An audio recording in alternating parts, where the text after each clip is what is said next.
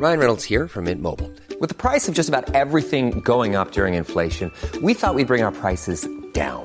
So to help us, we brought in a reverse auctioneer, which is apparently a thing. Mint Mobile unlimited premium wireless. Ready to get 30, 30, bit to get 30, bit to get 20, 20, 20, bit to get 20, 20, bit to get 15, 15, 15, 15 just 15 bucks a month. So, Give it a try at mintmobile.com slash switch. $45 upfront for three months plus taxes and fees. Promo for new customers for limited time. Unlimited more than 40 gigabytes per month. Slows. Full terms at mintmobile.com.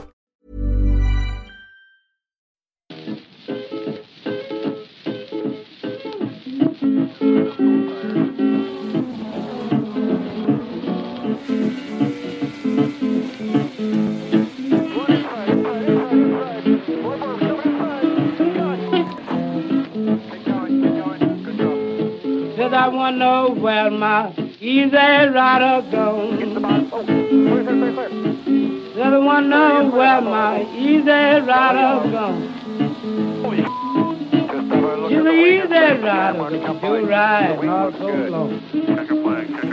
Hej kära lyssnare och välkomna till Indiepodden avsnitt 52. Jag heter Gergij Farkas. Jag heter Jakob Fredriksson. Och jag heter Ronny Larsson Miles. Välkomna. Den här veckan hörni, då ska vi grotta ner oss i Felix Rosenqvists 2020, prata igenom säsongen. Tillsammans med Felix själv såklart, men också bland oss tre. Eh, med utgångspunkt i ett långt samtal som jag och Jakob hade med Felix tidigare i veckan. Eh, vad säger ni? Vad har ni för allmänna reflektioner kring eh, Felix säsong efter att ha pratat med honom? Det var väl att eh, det kom ju fram ett par saker eh, som vi, vi inte har pratat om så mycket i alla fall. Vi har ju, det är någonting som, eh, vi kommer komma in på det lite sen också, men det är vissa grejer som klargjorde typ vad, vad det var som han själv kände var problemet i år och sådär. Han, jag kan ju säga exempel, han var ju väldigt nöjd med hur han har kvalat i år, för egentligen så har han kvalat bättre än vad bilen klarar av förstår jag det som. Men att det var lite andra aspekter då under själva racen som satte honom lite i smöret. Ehm, och det var lite sådana saker tycker jag som var väldigt intressant att, att, att höra honom själv prata om. Jag tycker han var ganska hård mot sig själv. Ja, det var han också. Det var han Ja, också. eh, segern var liksom, ja det var... Det är jobbet att, att, att eh, komma med så, sådant. Eh, men han var ju snabb mestadels. Det var ju mycket småkrångel som eh, gjorde att säsongen gick mycket till moll. Men just farten fanns ju där.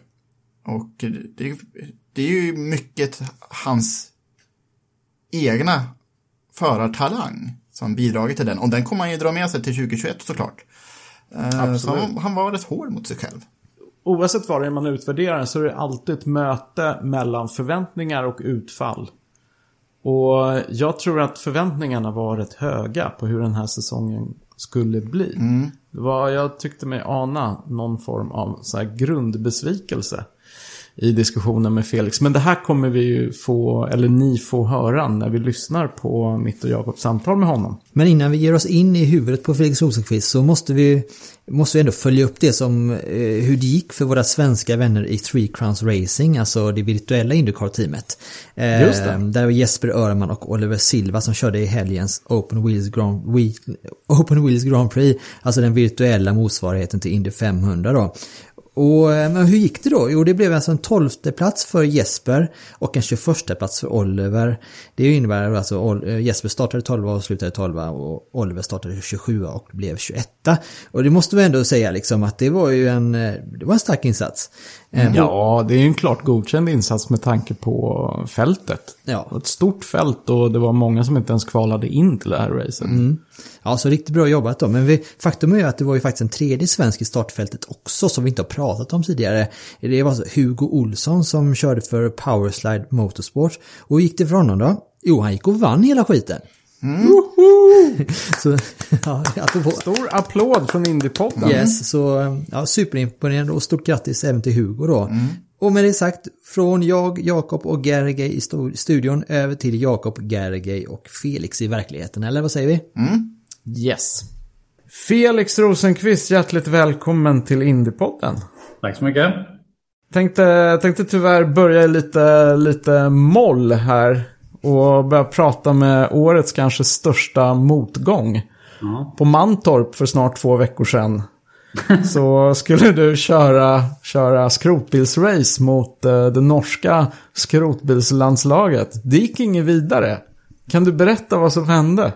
Eh, alltså, tanken var egentligen aldrig att jag själv skulle köra. Eh, jag körde ju förra året, eh, men jag blev eh, nedgraderad till teamchef då, i och med att jag, jag har en skada i handen. Så jag kände att det inte är värt att riskera någonting genom att köra skrotrace på Mantorp. Men eh, eh, nej, det gick inte så bra för oss. Eh, det var ju, vi körde bara tre varv. Vi hade problem med någonting med tändningen, tändspolen eller vad det var.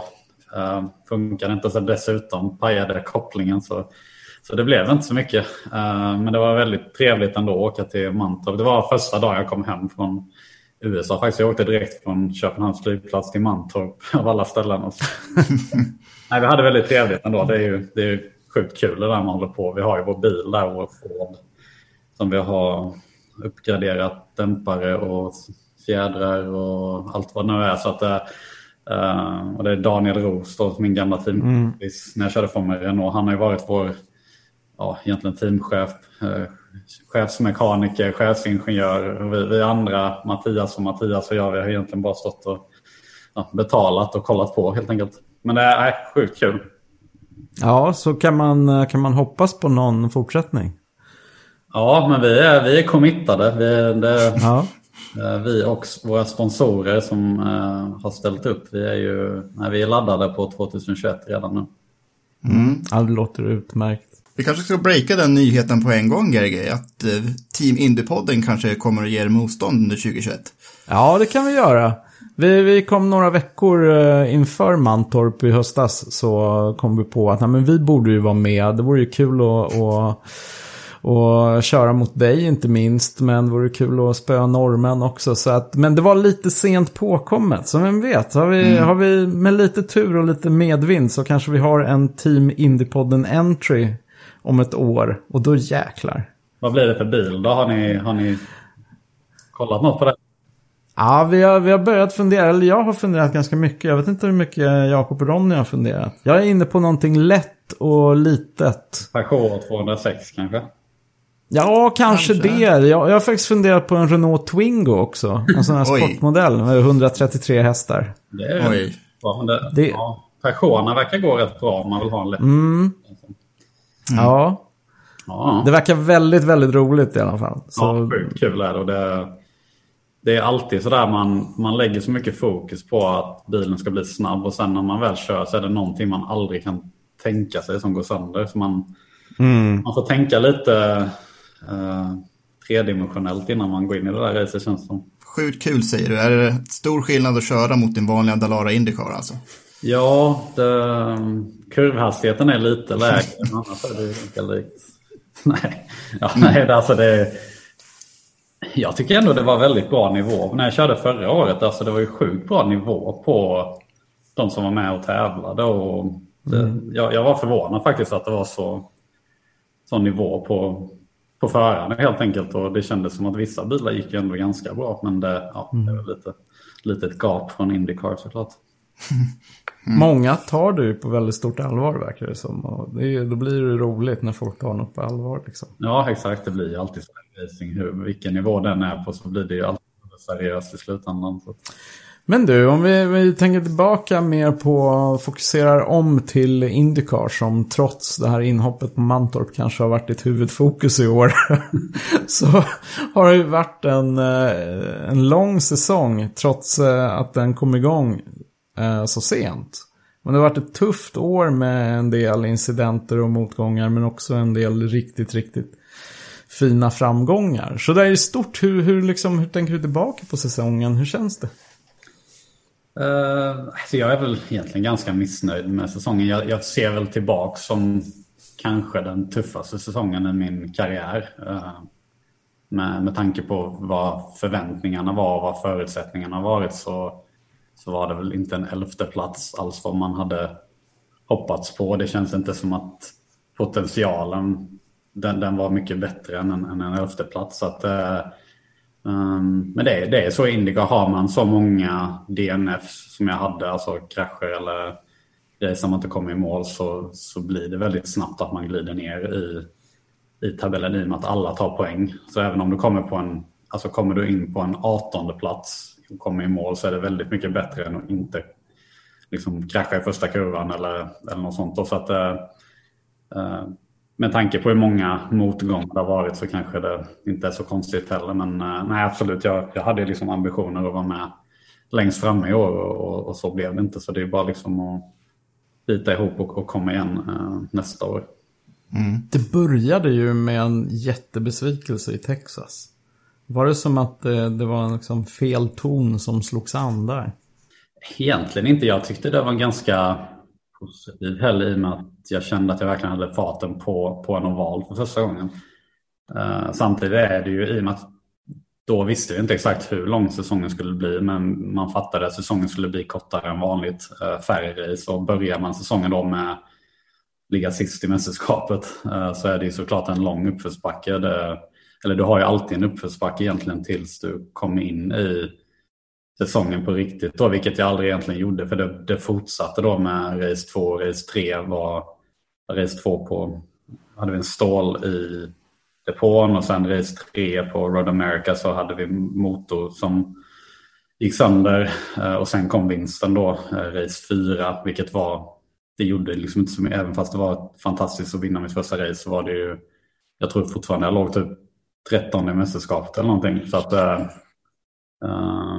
nej, det, det, var liksom, det började väldigt segt och sen tyckte jag aldrig egentligen att det lossnade. Det, det lossnade lite i slutet. Vi hade väldigt bra pace på framförallt på roadcoursen, även ovalerna i slutet. Men sen kom det här med mid och high och där det avkörde första kurvan och, och även, även St. Pete som var liksom bara rakt igenom. Så det, det, det lossnade aldrig riktigt. Men det man, det man får se är väl liksom potentialen som fanns. För vi var extremt snabba liksom på nästan alla banor förutom Iowa.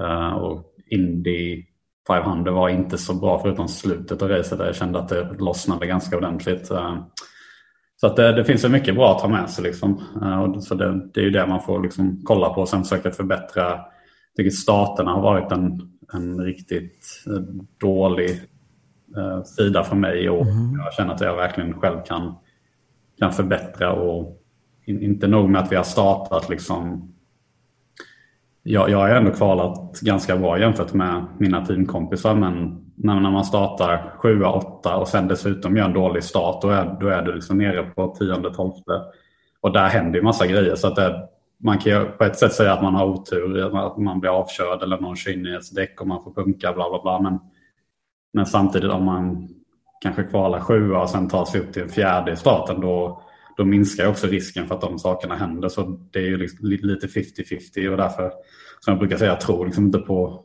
otur och, och den biten utan man, man, man har alltid en del av det att skylla på sig själv och, och i det fallet så är det saterna tycker jag som jag verkligen kunde ha gjort bättre.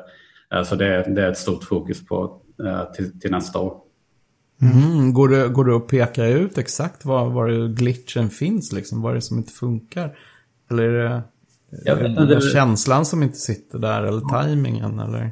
Det har egentligen varit en grej som jag har varit rätt bra på, det där med starten av första varvet. Uh, det kändes som de starterna, vissa starter så sov jag i starten så jag rent reaktionsmässigt så kanske jag gick, antingen gick jag för tidigt så var jag tvungen att bromsa och så blev det liksom fel synk eller så eller så hängde jag med direkt men så tappade jag istället i första kurvan. Och jag tror det var lite resultat av att man hade så rasslig första del av säsongen så man ville absolut inte krascha i första kurvan för man, man hade inte råd med det helt enkelt.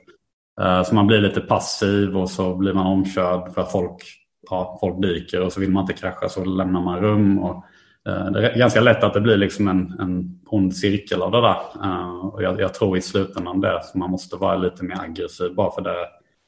Ibland när man blir passiv så blir det att man blir involverad ännu mer. Så det är ju intressant tycker jag att kedjereaktionen från Felix eh, förhållandevis liksom svaja start på säsongen gick till slut liksom ut över starterna. Och när, och när man tänker på det så var det faktiskt någonting som varit signifikativt för Felix i år, som att han tappade position i starten. Nu, det är ju väldigt intressant att höra detta, för nu vet vi ju bakgrunden, eller hur? Har vi någon statistik på exakt hur ofta och hur mycket platser han tappade? Uh, nej, det har, vi, det har vi i och för sig inte, men uh, Eh, det allra bästa loppet för hans del, då tog han platser i starten. Så det, var ju, det visar ju sig att det är en väldigt viktig del i Indycar-lopp och med tanke på hur svårt det var att köra om på ovaler i år så var det nog särskilt viktigt där. Man såg hur, jag tänker på Rinnesvik på Gateway, att han gjorde sitt lopp i starten när han lyckades svepa runt 7-8 bilar bara de två första varven. Så det var ju det negativa momentumet snöbollade sig över hela säsongen och eh, det är, mm, jag förstår hans frustration i detta. Men det är ju också, jag menar, det är, man har ju byggt upp de här förväntningarna kring honom inom teamet. Det, är, det, det var ju liksom en lång process när han blev utvald till att, eh, till att eh, bli Ganassi-förare. Och man sa mer eller mindre uttryckligen att han är liksom teamets stora påläggskalv som vi har jättestora förväntningar på framöver. Och, och eh, i skenet av det och eh, hur väl ändå den första säsongen i fjol gick för honom, Rookie of the Year, så är det kanske inte så konstigt att förväntningarna inför 2020 var ännu högre. Mm. Uppe liksom på ytterligare ett snäpp högre givet så vägen framåt. Och jag, jag, tycker inte vi ska överdriva det. Jag menar, det, det är klart det var många motgångar och, och, och sådär. Men, men jag tycker ändå att det, det är liksom, segern räddar ju en hel del. Och den sammanlagda placeringen tycker jag inte är riktigt rättvisande heller. Uh, så...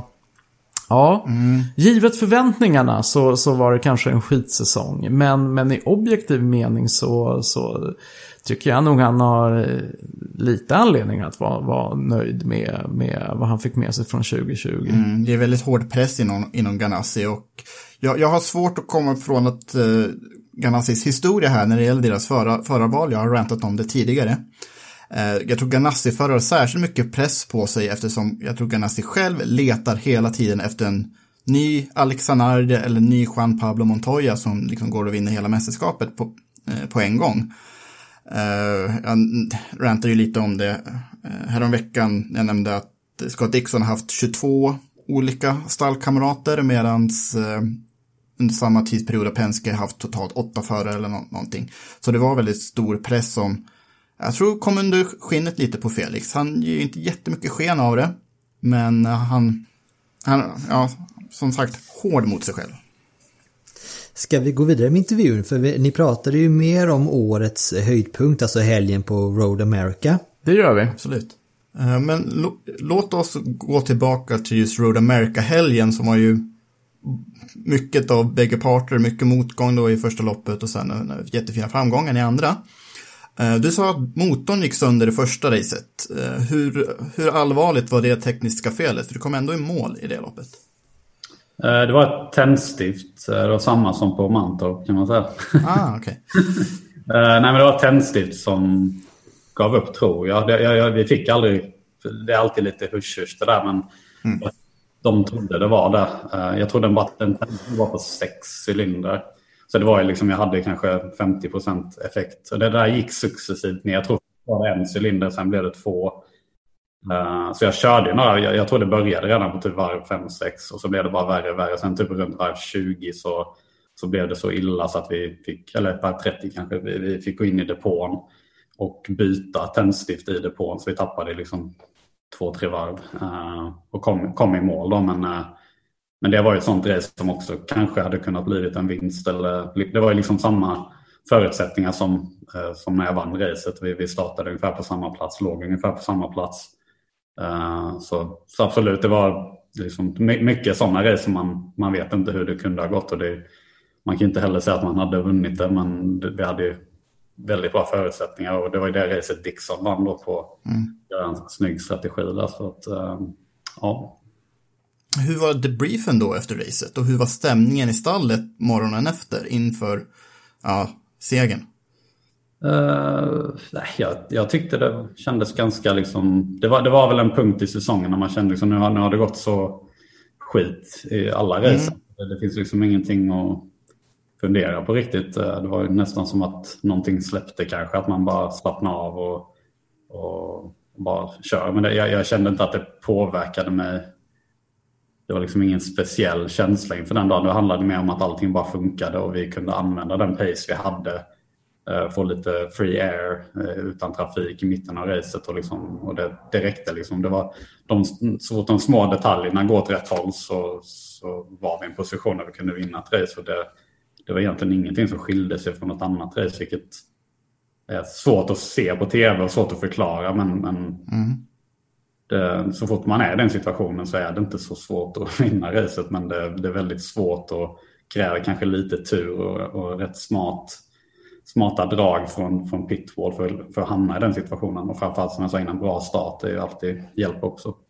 Och en rejäl omkörning också. Måste det avslutas ja, med.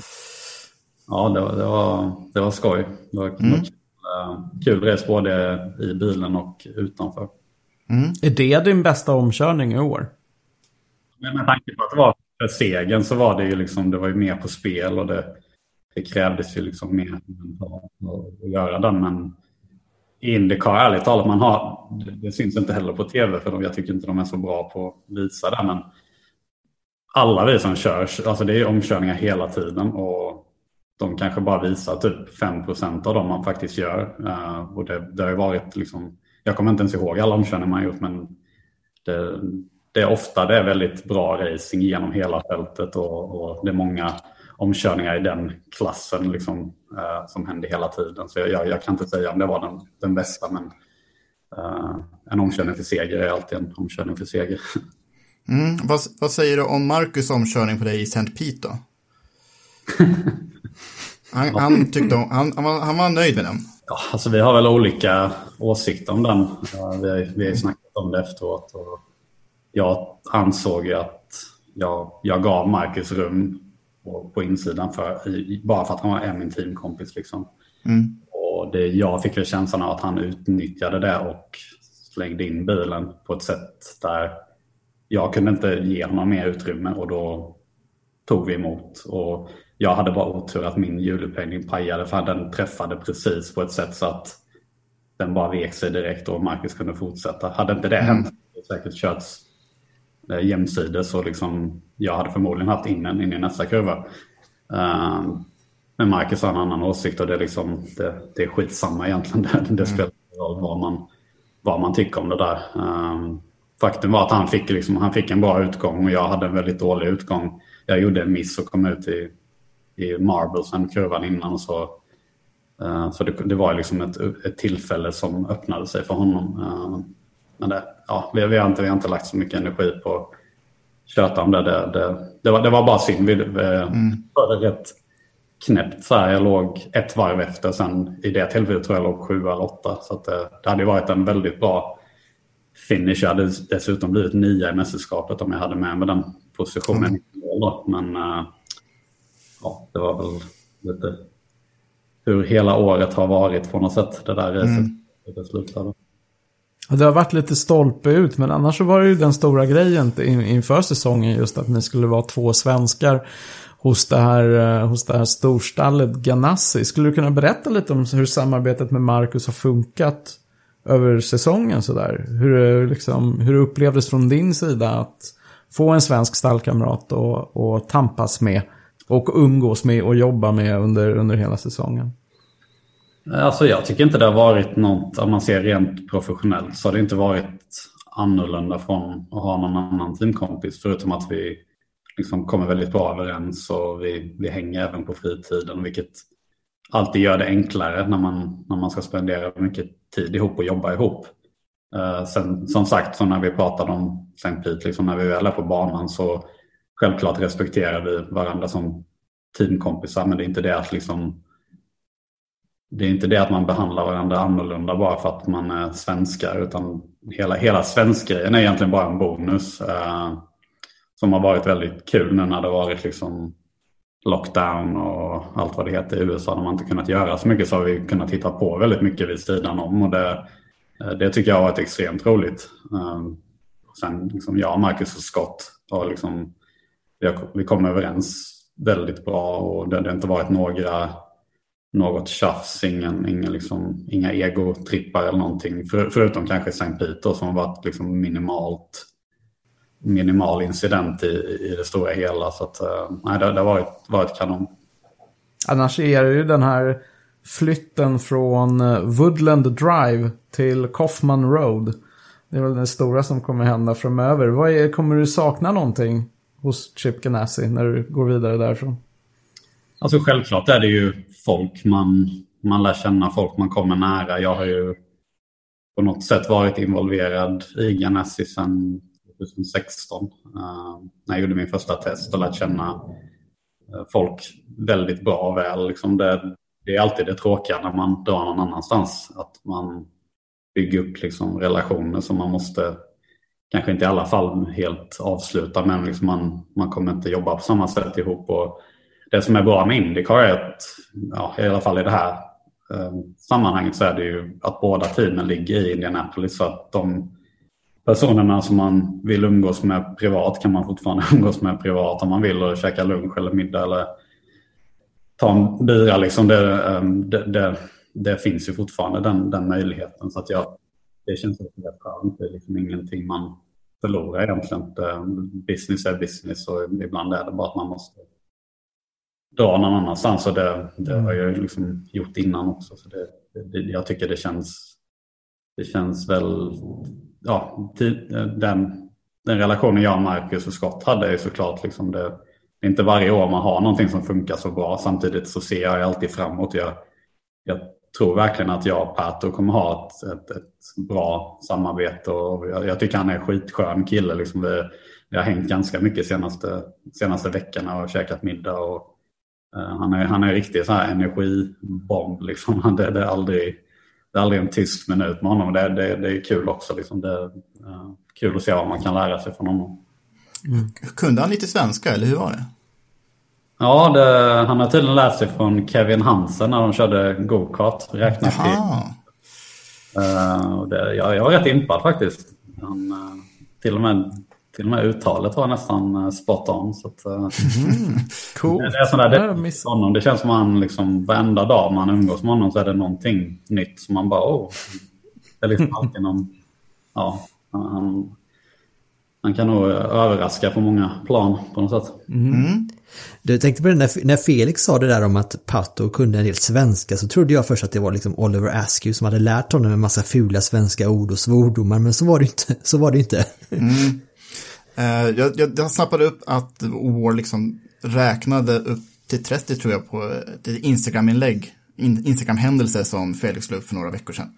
Eh, synd att den inte finns bevarat i hans flöde. Men det var, jag, jag, blev jätteöverraskad när jag sa att vad fan, Ward pratar svenska. Vad tusan är det här? Ja, men eh, det hade sin förklaring.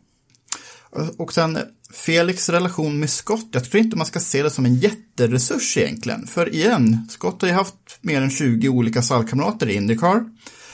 Eh, och det är inte många som har lyckats kapitalisera på det riktigt. Kanske Dario Franchitti då, för, ett decennium sedan. Eh, men något som jag tror är en behållning för väldigt många förare i Indycar, just sammanhållningen. Inte bara bland stallen, utan överlag. För om man tittar på Marcus och Felix eh, sociala medier under året, eh, de är ute på cykelturer i Indiana eh, väldigt ofta. Och då är det inte bara med Alex Elg som är ju då Marcus personliga tränare. Det är inte bara med Scott utan det är ju med stora delar av Indycar-fältet har man ju sett med på deras eh, liksom, Instagram-händelser med Oliver Askew varit där, Zach Veach har varit där, Hinchcliffe har varit där. Och större delen av Indycar-fältet bor ju i samma stad, vilket måste vara något väldigt unikt i motorsportvärlden. Liksom här i, i Sverige, liksom, vi har ju inte en ort där halva STCC-fältet håller till. Eh, Värmland är ju ganska stort ändå. eh, men Formel 1 är ju också även, även där om halva fältet bor i England så är det ändå utspritt över hela nationen så. Så just Indianapolis är så otroligt unik på väldigt många sätt i motorsportvärlden. Verkligen, det var ju kul att kolla upp att eh, det är åtta minuters bilfärd från Ganassis högkvarter till McLarens ja. högkvarter. Så att det är liksom, det är, det är ett veritabelt stenkast. Och det- det, jag får ju så här tydliga vibbar från liksom det broder och systerskapet som var i eh, Formel 1 på 70-talet. Att det är någonting som fortfarande finns kvar i, i dagens Indycar. Det verkar ju som det. Det är, li- det är lite av en modern upprepning av eh, Ronny och Gunnar. Eller Fredrik och Petersen och Gunnar då.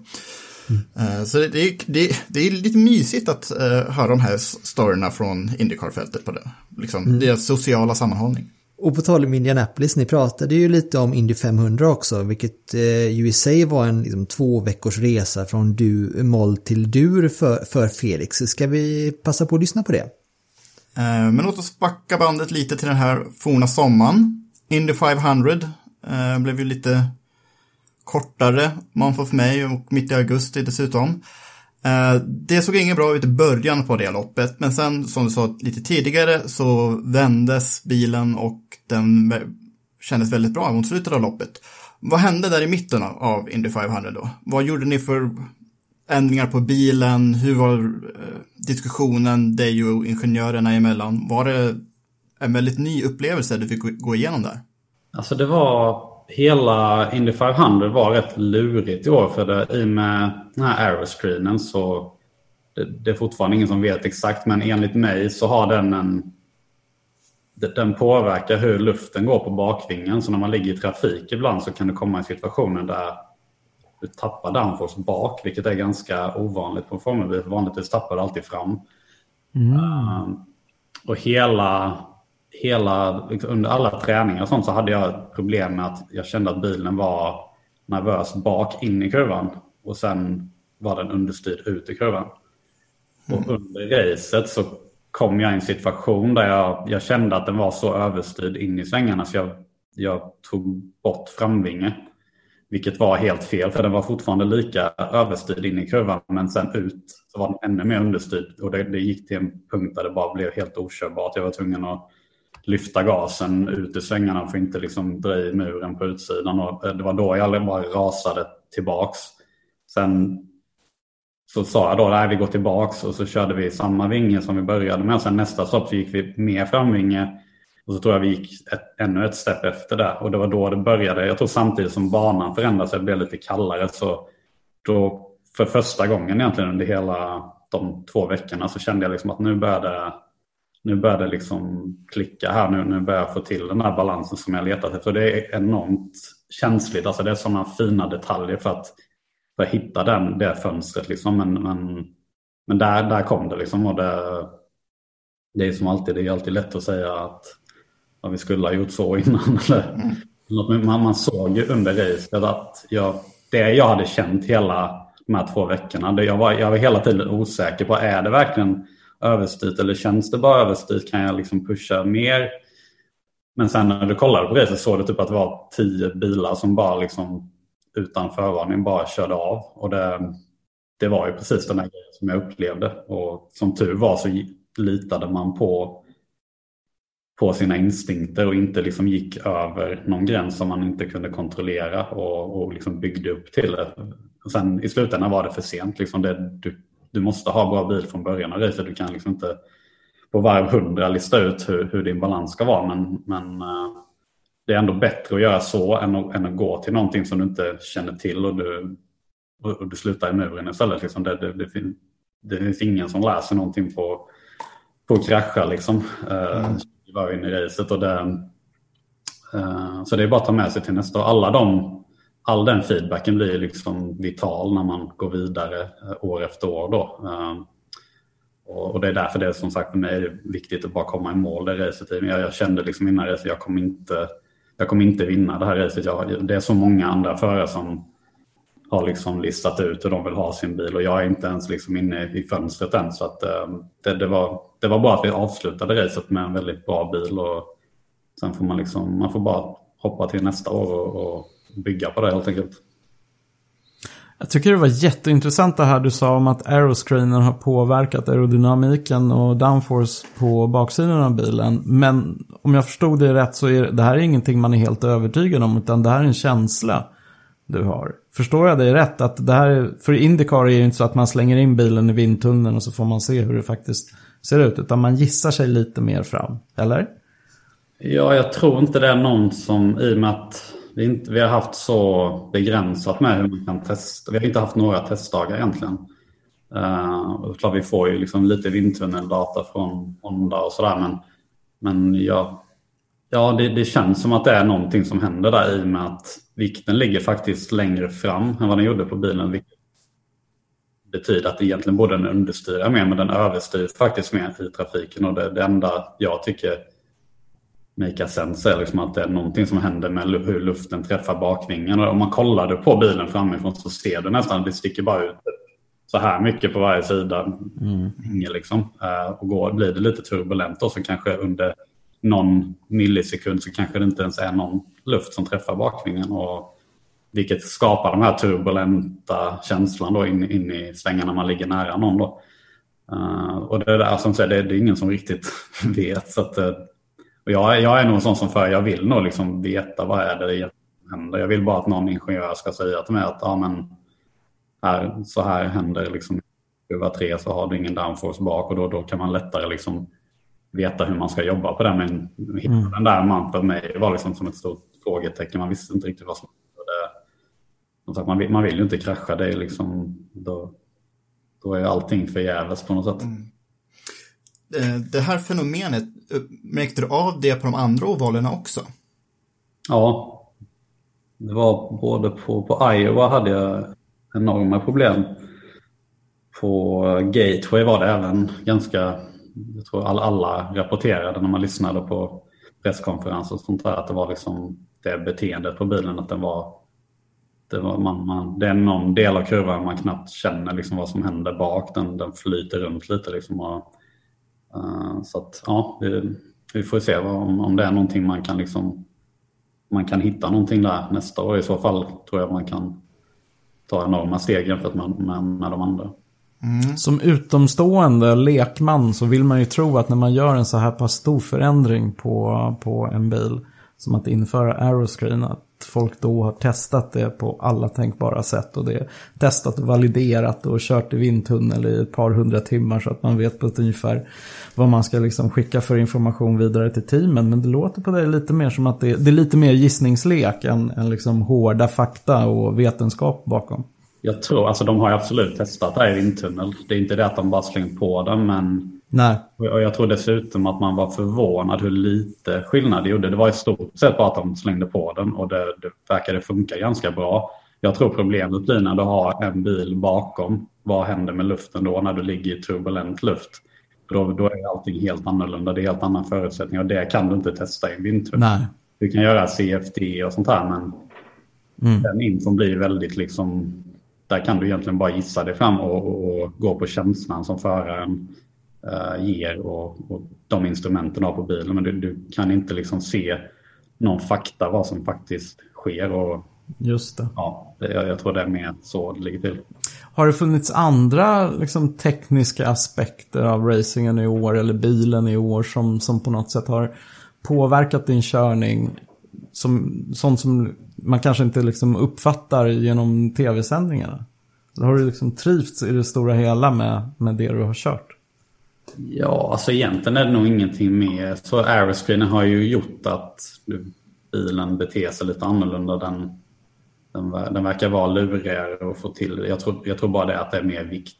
Det, vikten är alltid en, liksom, en tjuv när det kommer till balans och känsla i en, en racerbil. Liksom. Och det, det, du känner i många kurvor, framförallt när du bromsar och svänger eller gasar och svänger samtidigt så har den svårare liksom att liksom sätta sig och den, den, man får jobba lite mer med ratten liksom. Men, men annars har det inte varit så. Jag, jag tycker med den, det som har störst påverkan bara från, från race till race är liksom däcken, hur de beter sig. Och det är också ett frågetecken som är lite, det är på ett sätt väldigt kul Indycar för däcken är ju de, de byter ju däck från bana till bana. De byter gummiblandningar. Det är också en sån grej som man kanske inte vet om när man kollar på Indycar. Men typ när vi ska till Barber säger vi nästa år så kommer de med ett däck som de tycker ja, men det här passar Barber. Och så kanske de kör det däcket på Laguna Seca eller något annat också. De har kanske fyra, fem gummiblandningar. Och, och det är ingen som det är ingen som vet hur det kommer funka. Liksom de, de sänder ut en rapport där de säger liksom, ja, men vi tror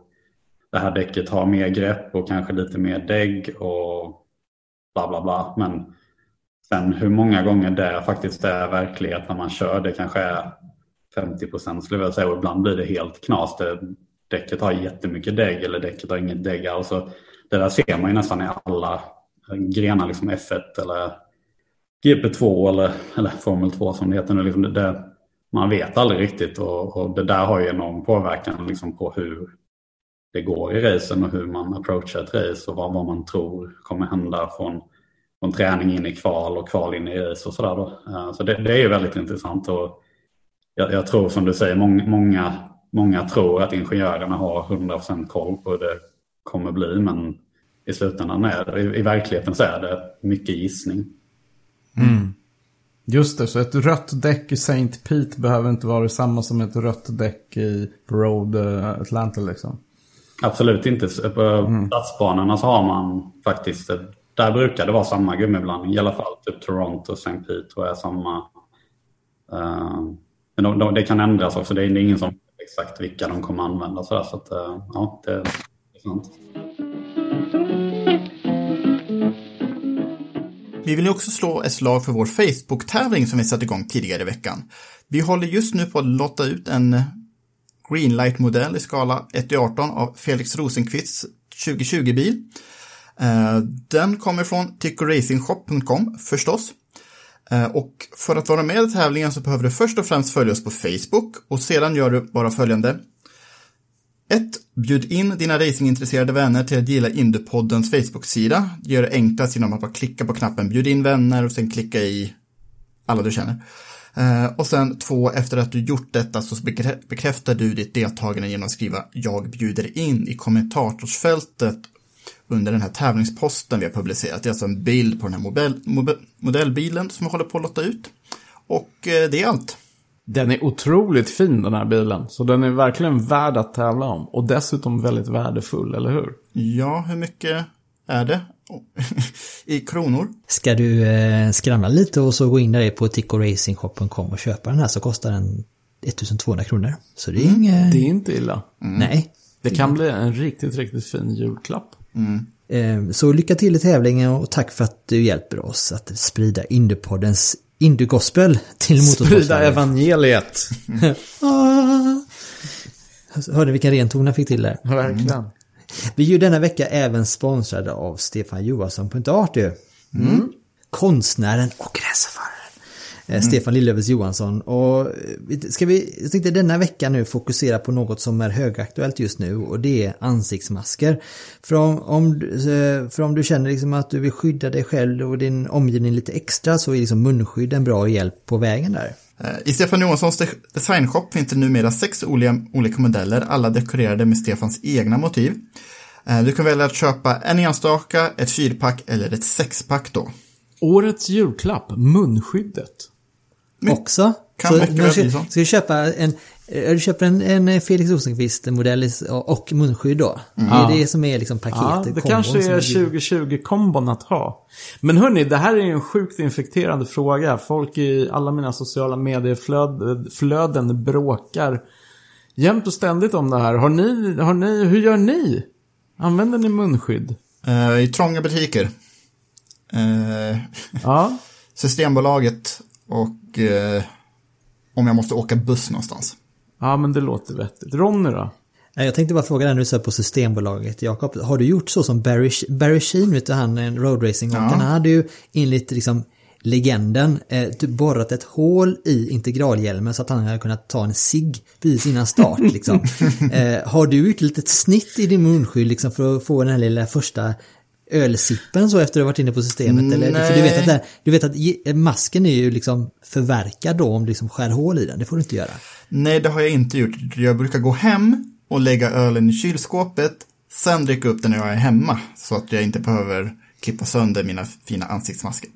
Alltså Ronny, du fick ju Jakob att framstå som eh, så här fullblodsalkoholist där. Alltså, någon som inte orkar ta sig hem från systemet innan han måste ge sig på flaskorna. Jag, jag tror Jakob har det där under kontroll faktiskt. Ja, nej, jag vet ju det Jakob, att du är sån där... Eh, Du är en riktig finsmakare när det gäller, gäller eh, öl och sånt där, det vet jag ju. Så att nej, det var, det var ju inte min mening. Det ber jag om ursäkt för i så fall. Nej, jag skojar Det är ingen bara. fara, det är ingen fara. Men jag kan säga det att de här fyra och sexpacken, så jag köpte ju ett sånt fyrpack eh, masker då. Och det som är bra då det är att jag, för jag använder ansiktsmask när jag åker eh, kollektivt. Eh, när jag måste göra det. Eh, och just det att ha liksom en mask och så har man, nästa, så har man en ny nästa dag och så en ny nästa dag. Så, så tvättar man bara upp dem snabbt och enkelt. Så att det är ju, eh, det är ju ja, kollektivt framförallt som jag använder min. Men nu är det så, dessutom så att det har ordnat sig, de har ju ordnat det så för att, eh, finurligt då att för varje ansiktsmask som säljs då i Stefan Johanssons shop där eh, så skänker teamet då eh, en mask till hemlösa via ett samarbete med organisationen Hope United LA, alltså en amerikansk organisation då. Så att köper du liksom en mask så skänks en mask, köper du fyrpack så skänks fyra och köper du sexpack så skänks det sex. Då. Så, så att det är ju det, är en bra, en, en fin deal tycker jag. Eh, men just det, avslutningsvis också när det gäller Stefan Johansson på ett art där, alltså om ni anger eh, rabattkoden Indiepodden där så får ni 20% rabatt på varje köp. Så skriv ner det, Indiepodden. Det är ju en jättebra deal. Hörni, jag ska, jag ska eh, göra något jag, ni kanske kommer bli upprörda över. Jag ska, jag ska faktiskt göra, puffa lite för en helt annan podd än Indiepodden. Okej. Apropå Stefan Johansson. Han, eh, det är nämligen den brittiska motorsporttidskriften Motorsports Magazine som släppte en podd i veckan med, eh, med Stefan Johansson. En jättebra, en jättefin intervjupodd med Stefan Johansson där man fokuserar väldigt mycket på hans år hos Ferrari. Det här är en serie poddar som, som tidskriften kommer göra med folk som har kört för Ferrari för att liksom eh, nysta i myten. Hur, det, hur är det att faktiskt gå till jobbet i Maranello och köra racerbil. Och Stefan är först ut. Och det var en jättefin podd jag lyssnade på igår. Mycket väl värd att lyssna på. Ja, det är inte konkurrentpodd till oss. För att när Nej. vi har haft med honom så har vi pratat Indycar. Så att, Precis, precis. Så lyssna gärna på den. Men vi säger tack till Stefan Johansson.art. Ska vi återgå till intervjun då med Felix Rosenqvist. Någonting ni också pratade om var ju, eh, det var ju någonting som faktiskt Jakob uppmärksammade först i samband med Harvest Grand Prix, nämligen stallorder, eller hur? Mm. jag var överraskad hur mycket han förklarade med ro. Han kanske inte tog det med ro i, eh, när han satt i cockpiten och försökte racea. Eh, och särskilt det här under det andra loppet under Harvest Grand Prix, när han förklarar ju som så att eh, han var på röda och Scott var på svarta och Scott hade dessutom skadat bilen i den här kollisionen med Ryan Hunter Raider. Eh, min teori är ju att jag tror Felix hade kunnat göra livet svårt för Newgarden i det loppet ifall stallet hade låtit honom köra om Dixon i det tidiga skedet. Han verkar vara helt på stallets linje att eh, det är klart man inte kör om så, men ja, ja jag, hopp, jag, jag skulle vilja se ett 2021 utan en repris på den situationen, men då förstås i, i fråga om Pato Awards och Felix Rosenqvist eller Scott Dixon och Marcus Eriksson. Ska vi lyssna på vad Felix hade att säga om eh, det här. Bra idé. Så till exempel på Harvest Grand Prix, första loppet där, den här fighten om podiet mot slutet. Visste du, eller hade du en hum om hur länge däcket skulle hålla? När det blev, var det bakom Hurt där det blev köbildning ett tag? Ja, där hade man ändå en känsla av att det kunde bli svårt. För, I och med att jag gick ut på att använda röda, vilket jag tror alla i den klungan jag var i hade nya röda.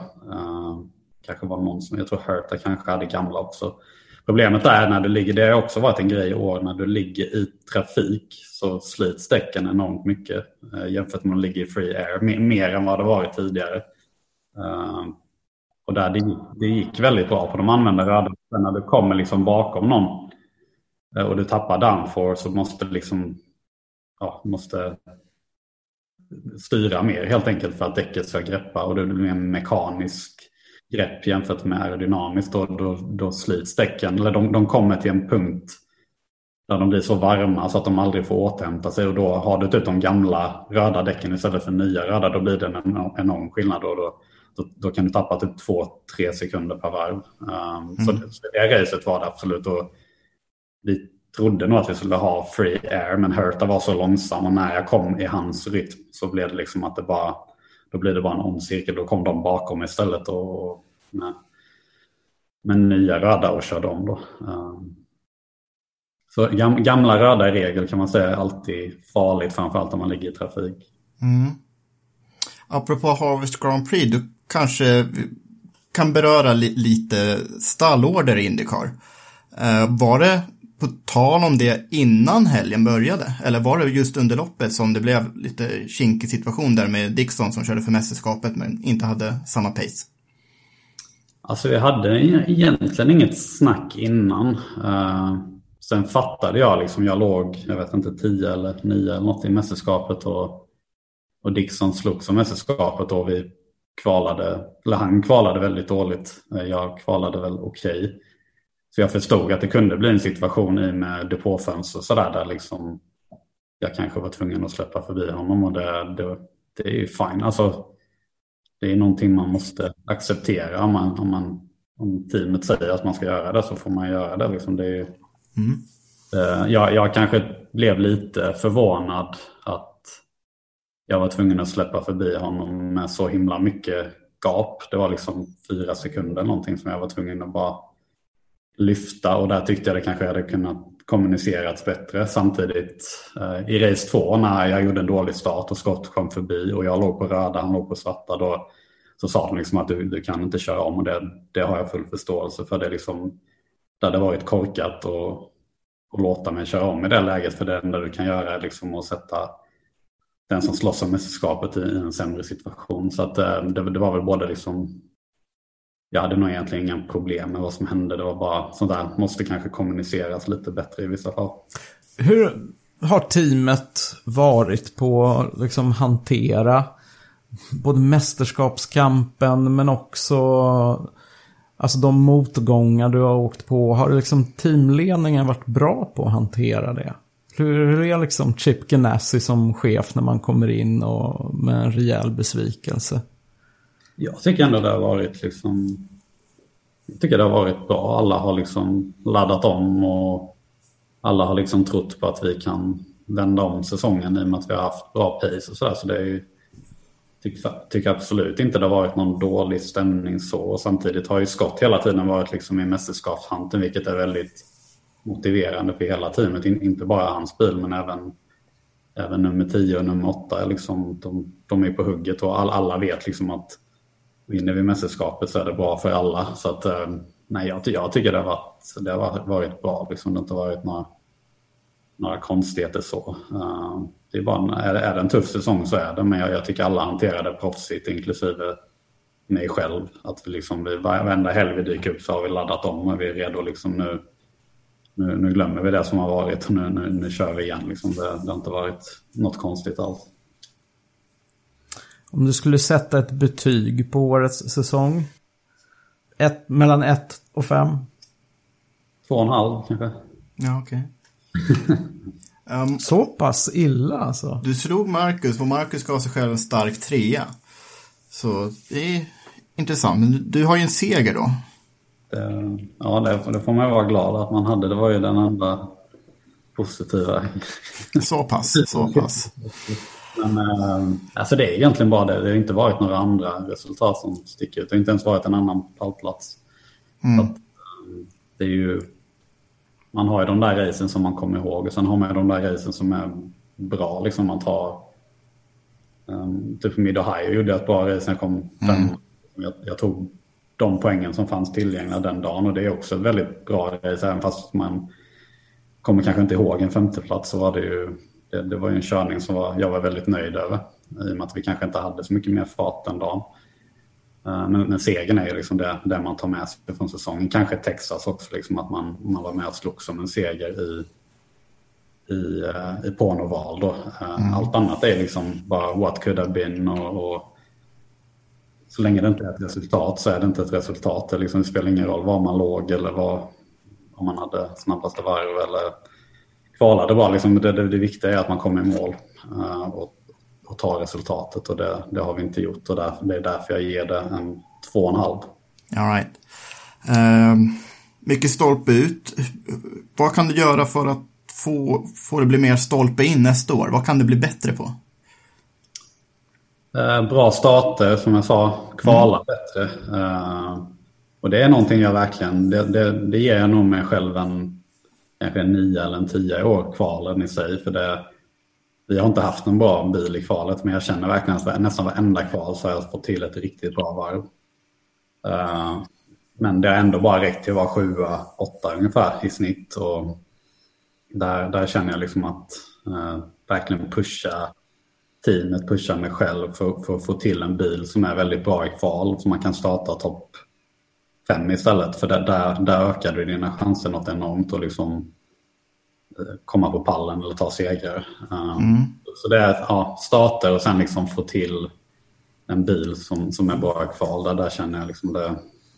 Där, där, där har man nästan hela receptet.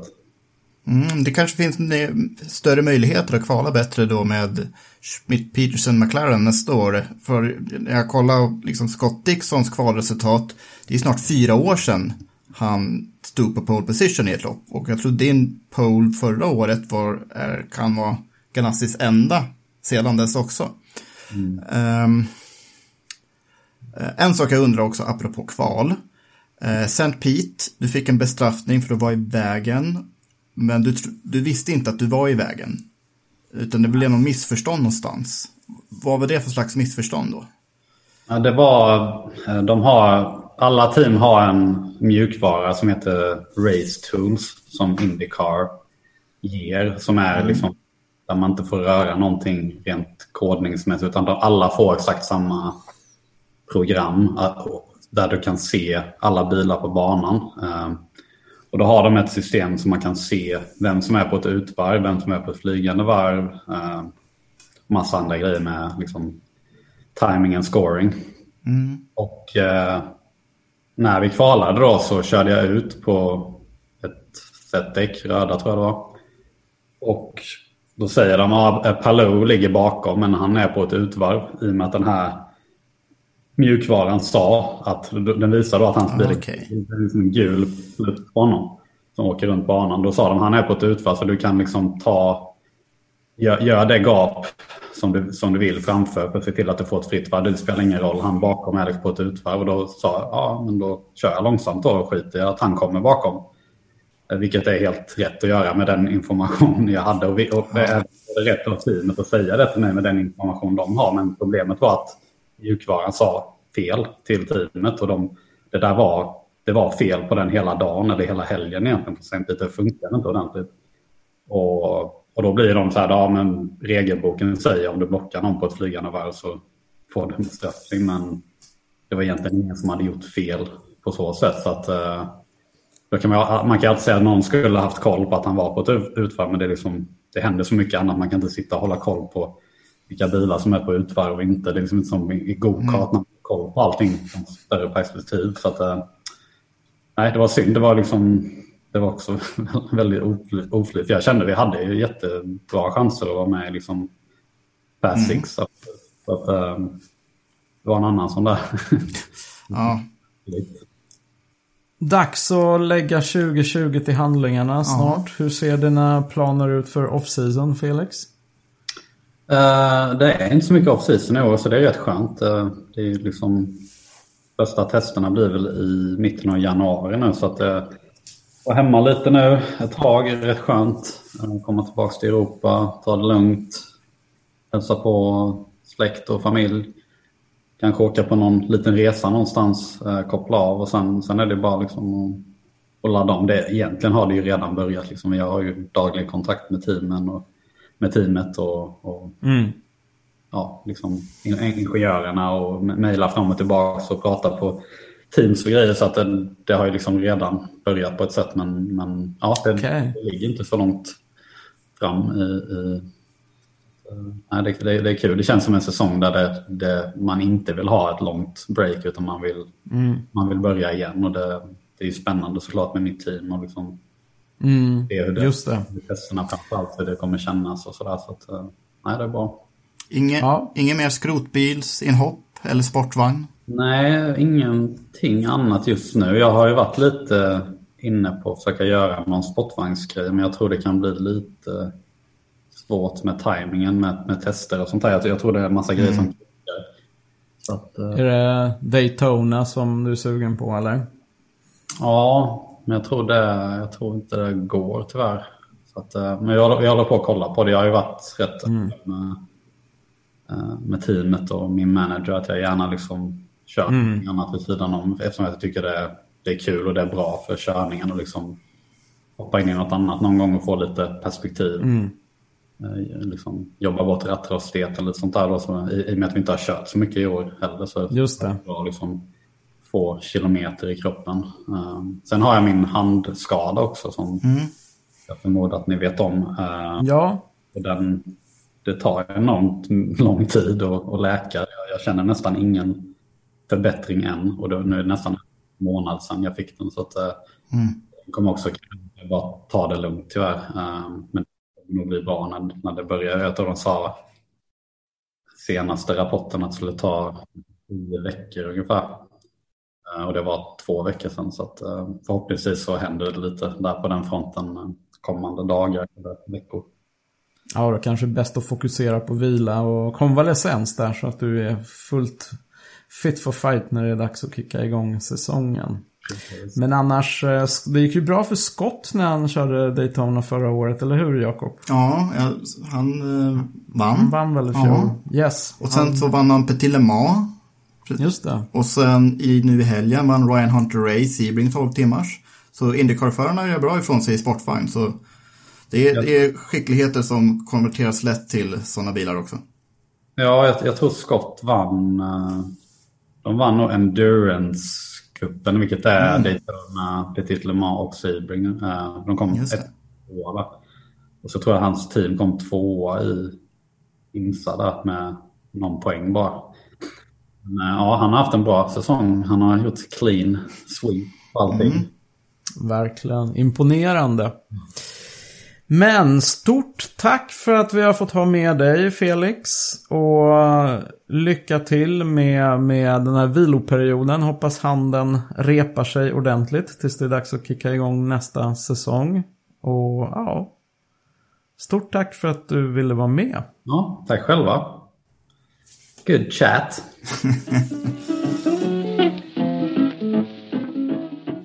Good chat ja. Jag tänkte, nu, jag tänkte också på det att Felix sa tidigare i intervjun make a sense.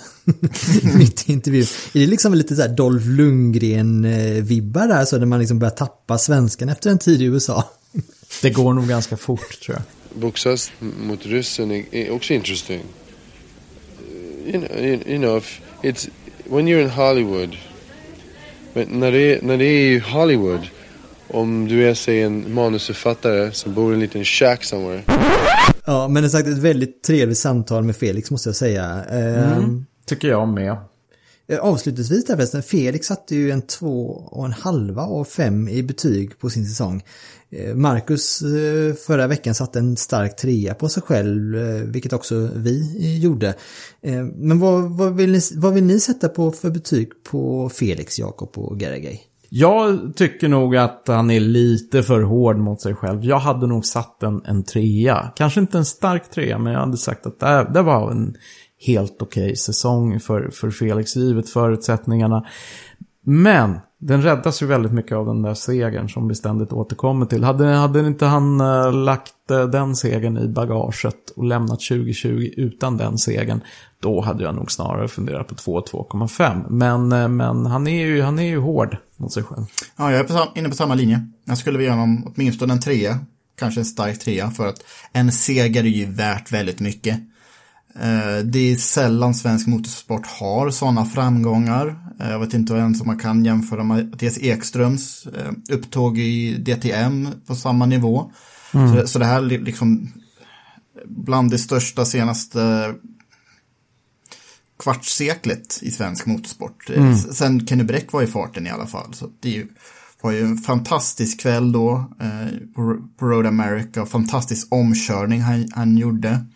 Och sen också farten på Texas slutade ju snöpligt. Och det var ju första loppet med aeroscreenen. Och han förklarar ju sen att bilarna blev mer loose i, eh, mer överstyrda. Nu är jag också svengelska där Ronny. Big bad Russian. Bli- Bilarna blir ju mer, mer överstyrda i trafik. Och det var ju precis i trafik som man tappade bilen där. Det allra första loppet, den allra första som råkade ut för det där. Eh, och sen så fanns ju ett par andra lopp där han var väldigt, väldigt snabb.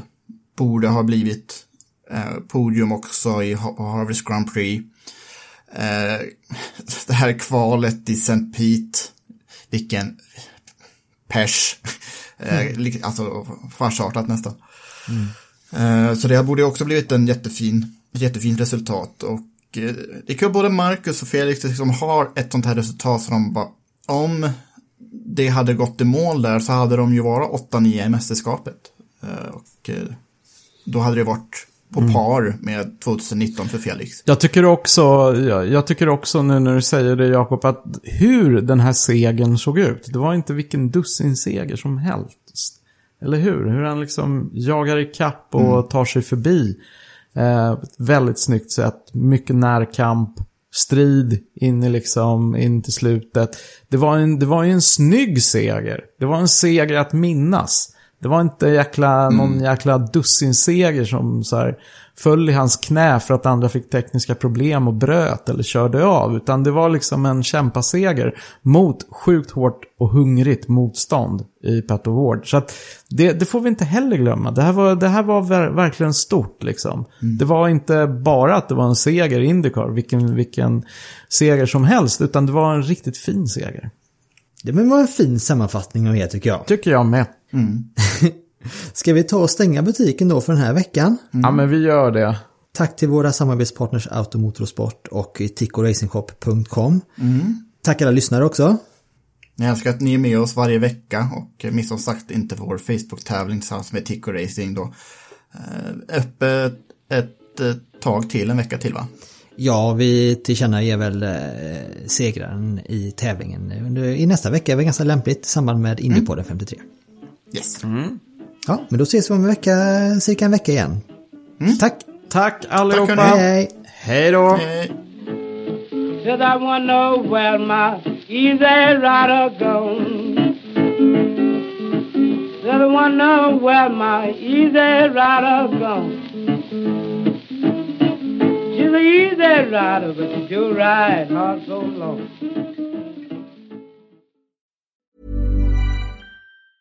Ever catch yourself eating the same flavorless dinner three days in a row? Dreaming of something better? Well, HelloFresh is your guilt-free dream come true, baby. It's me, Kiki Palmer. Let's wake up those taste buds with hot, juicy pecan-crusted chicken or garlic butter shrimp scampi. Mm. Hello Fresh. Stop dreaming of all the delicious possibilities and dig in at HelloFresh.com. Let's get this dinner party started.